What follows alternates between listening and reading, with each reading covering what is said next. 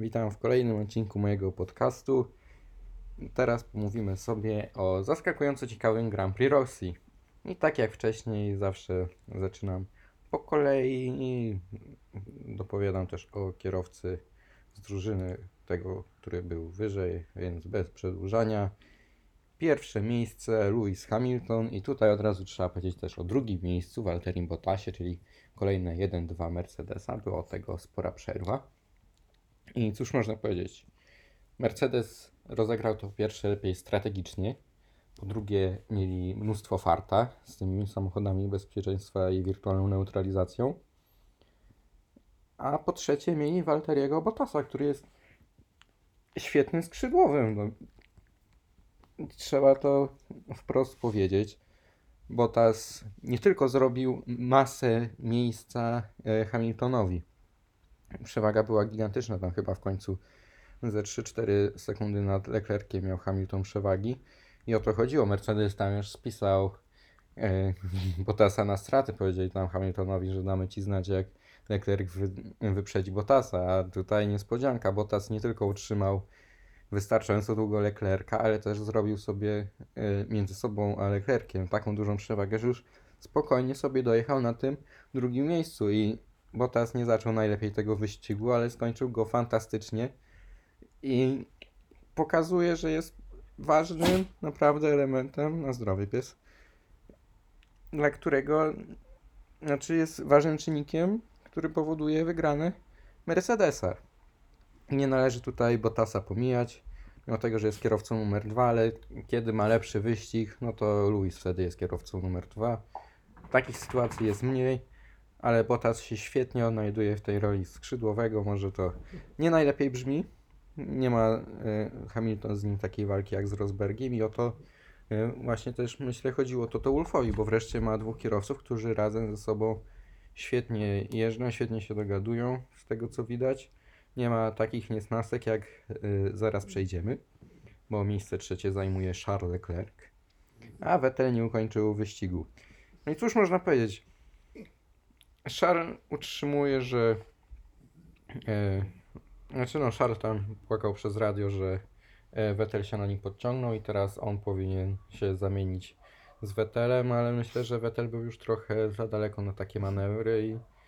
Ale i tak się zamienili po pit stopie, więc to po pierwsze. Po drugie, Szar cały czas płaczący przez radio, że to nie tak miało być i w ogóle no, wyścig jest jednak sprawą dynamiczną i on miał, znaczy Vettel sobie wyrobił gigantyczną e, przewagę nad Leclerciem w pewnym momencie. Potem e, strategia Ferrari, no cóż, Leclerc wyprzedził Vettela na pit stopie Vettela. No i zaraz po tym pit stopie Vettel stracił moc i tyle było go wyścigu. No i do tej pory Leclerc sobie był e, przed Bottasem, ale Ferrari wpadł na pomysł, zmienił oponki. Bottas wyprzedził Leclerca no i Leclerc na już używanych, warto zaznaczyć, oponach nie był w stanie po prostu nic zrobić Bottasowi. Wywierał na niego masę presji, ale tutaj podkreślam, Bottas naprawdę pojechał perfekcyjnie i pokazał, że Mercedes nie zrobił błędu podpisując z nim kontraktu na kolejny rok. Kolejne, czwarte, piąte miejsce mamy duet e, Red Bulla, Verstappen czwarty, piąty Albon, no i Albon po starcie z pitlane'u, po swoim wypadku w kwalifikacjach bodajże. Tak, w kwalifikacjach, o ile się nie mylę. Startował z pitlane'u, tam jak to Albon, przez większość, przez pierwszą połowę wyścigu nic się nie działo praktycznie. No i pod koniec zrobił kilka naprawdę fajnych manewrów. Jest na piątym miejscu, od razu za Maxem Verstappenem, więc na pewno ekipa Red Bulla jest zadowolona. Myślę, że Albon jest naprawdę. prezentuje się dużo lepiej niż Gasly przez swoją połowę sezonu. Mm. Kolejne miejsce, szóste. Wreszcie mamy Carlosa Sainza, który w tym sezonie, już jak mówiłem wcześniej, to jest świetny sezon dla Carlosa Sainza i w ogóle dla całego McLarena, ale po tej przerwie nie mógł złapać żadnych punktów i to zazwyczaj nie ze swojej winy. I teraz wreszcie dojrzał na szóste miejsce. Na samym początku się ścigał z Mercedesami, więc naprawdę Carlos Sainz świetnie, świetnie. I od razu przejdźmy do Norrisa na ósmym miejscu, który normalnie dojechałby dziewiąty, ale Magnussen dostał karę. No i Norris też się prezentował bardzo dobrze. Nie wiem, co więcej można powiedzieć o Norrisie. On sobie tam po prostu spokojnie jechał na punktowanej pozycji. Świetny duet McLarena, no cóż, cóż można powiedzieć. Naprawdę świetnie w tym sezonie idzie, miło na nich patrzeć. Bardzo czekam na podium od McLarena. To jest zespół, na którego podium czekam najbardziej, bo myślę, że najbardziej zasłużyli przez progres, jaki y, zrobili. Siódme miejsce mamy Sergio Pereza. No i Perez jak to Perez. On ma swoje tempo, on sobie jedzie. Nie ma tam żadnego spekta- spektakularnego wyprzedzania. On sobie po prostu jedzie, jest szybszy od niektórych. No i, no i fajnie. No i Lance Stroll, 11 miejsce, 11 miejsce najbardziej boli. Chociaż tam Stroll też sobie jechał nawet przez chwilę w punktach, ale no, dupy nie urywa. No, jechał, jest 11, fajnie, fajnie. Byli szybsi, szybsi byli wolniejsi. E, Dziewiąte miejsce Kevin Magnussen. No i Magnussen jednak wyciągnął coś z tego bolidu Hasa. Niestety przez swój błąd stracił 5 sekund i spadł na dziewiątą pozycję. Ale Magnussen cały czas pokazuje, że można coś wyciągnąć z tego bolidu. No i nie ukończył wyścigu jego kolega z drużyny Grożą, który na pierwszym czy tam drugim zakręcie już znalazł się w złym miejscu, w złym czasie, no i jest złym kierowcą po prostu. Więc no, trzy osoby na jednym zakręcie to akurat nie była wina Grożana, jak był po prostu incydent wyścigowy. Chociaż ten Giovinazzi tam na cholerę tam był w ogóle. Więc no, Grożen akurat był w tym wypadku ofiarą, ale jestem przekonany, że jakbyś pojechał kilka okrążeń więcej, to też by coś zmalował. Chociaż trzeba mu przyznać, że w kwalifikacjach naprawdę świetnie sobie radził, jak na Grożona. No i cóż, nic mu się nie stało w przyszłym sezonie dalej. Będzie z nami. Niestety. Dziesiąte miejsce, ostatnie punktowane. Nico Hulkenberg. I w, dzięki temu punkcikowi zrównał się z Danielem Ricardo, do którego zaraz przejdę, ale najpierw e, Hulkenberg. No, Hulkenberg nie jechał spektakularnie. Nie miał spektakularnych wyprzedzeń.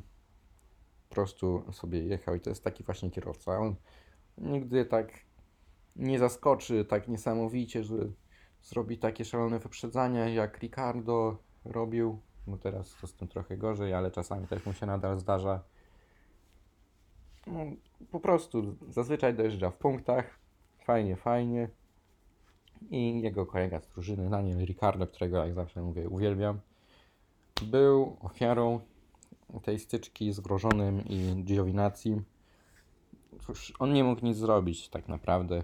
Był tam tylko pasażerem, jak sam mówił, ale uwinia siebie, że mógł być wyżej w kwalifikacjach i faktycznie tu też trzeba powiedzieć, że Renault bardzo różnie wypadł w tych kwalifikacjach, bo Hulkenberg naprawdę dobrze wyglądał, nawet wysoko się zakwalifikował, a na nie jak patrzyłem, to aż mi było szkoda, myślałem, że się nie dostanie do Q3, ale jednak wszedł w Q3, startował z dziesiątej pozycji, ale no niestety. Trzy osoby na tak ciasnym zakręcie, to się nie sprawdziło. On tam mówił, że widział Grożona i znaleźli sobie tam zgrożone miejsce i nagle się pojawił Giovinazzi i w sumie Giovinazzi na tym najlepiej wyszedł, bo on pojechał dalej. No Ricardo tam próbował, zmienili mu oponę, ale się okazało, że zniszczenia są za duże. Naprawdę szkoda mi Daniela, bo Daniel już jak jedzie, to on naprawdę fajnie jedzie i fajnie się go ogląda, ale teraz mało jeździ, no niestety. Taka sytuacja. 12 miejsce. Daniel Kwiat. Cóż można powiedzieć o Kwiacie? No,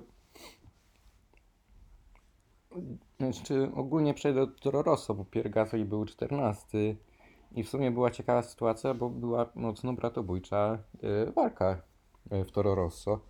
Były bardzo agresywne tam manewry, ale co zaskakujące ze strony Nesliego. I właśnie Daniel Kwiat tam dzięki swojemu hamowaniu uniknął dosyć poważnej y, kolizji. Więc no. Daniel Kwiat plus pod kątem jazdy wynik słaby. No Gasly no to bardzo, bardzo słaby występ.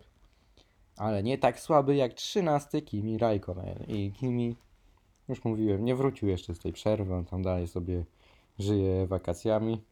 I to był po prostu fatalny wyścig. Odpadł już w Q1, po pierwsze na kwalifikacjach.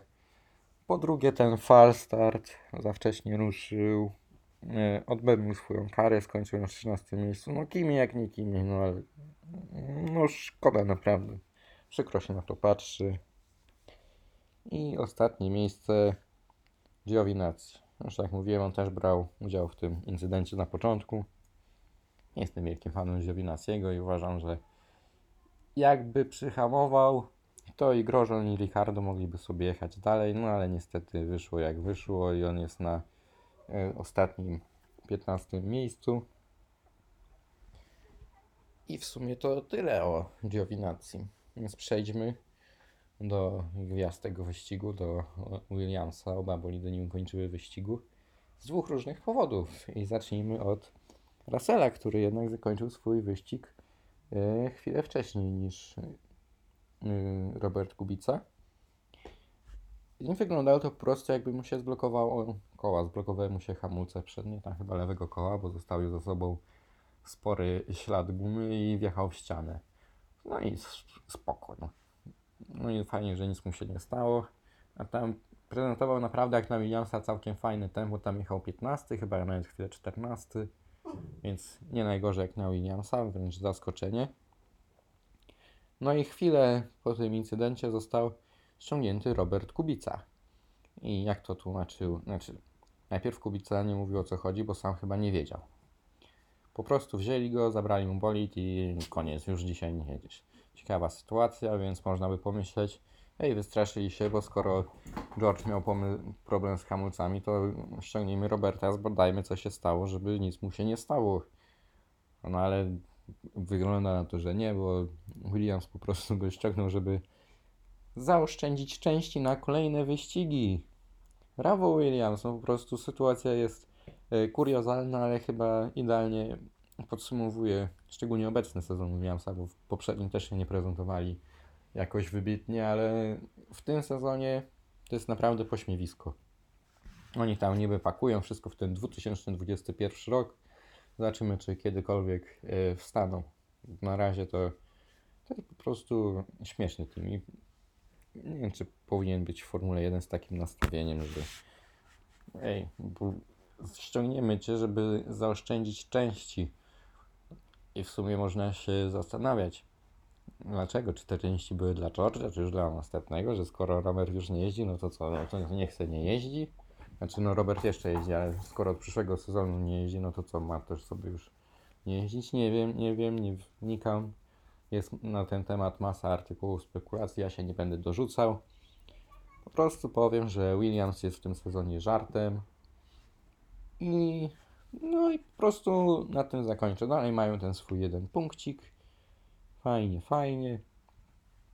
I cóż, no jeszcze wrócę do Mercedesa, bo mieli naprawdę świetną strategię. Oni tam chyba jako jedyni wys- wystartowali na mediumach, żeby dłużej sobie pojechać, czekając na te samochody bezpieczeństwa. I te samochody bezpieczeństwa też były w idealnym momencie dla nich.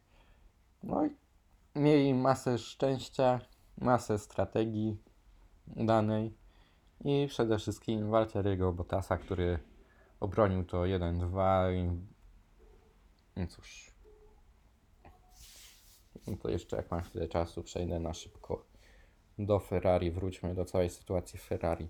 Ferrari chyba samo nie wie, kto jest kierowcą numer 1, kto jest kierowcą numer 2. Możecie powiedzieć, ale po co mają wiedzieć ten, kto jedzie szybciej w tym wyścigu?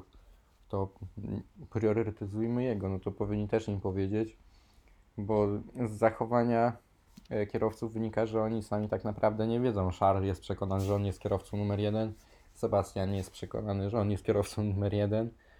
I w ogóle cała sytuacja z Charlesem chyba, cóż, trochę chyba soduwa mu uderzyła do głowy po tych bądź co bądź świetnych wynikach. Ale to może być też taka sytuacja, jak była w Red Bullu z Verstappenem i Ricardo. Ricardo po prostu już nie chciał jeździć z Verstappenem. A to wyglądało, bo nie była, nie była miła atmosfera. Już Red Bull tak priorytetyz- priorytetyzował Verstappena. Więc no, możliwe, że Vettel się, znaczy no wiadomo, że przed Leclerciem Vettel się pożegna, bo on już jest na, praktycznie na swojej emeryturze, już ma swoje lata. On już nie musi niczego nikomu udowadniać, czterokrotny mistrz świata, co prawda ani razu Ferrari, on zawsze mówił, że chciałby ten tytuł z Ferrari zdobyć, ale w obecnej sytuacji chyba nie będzie to możliwe. Szkoda mi Fetela.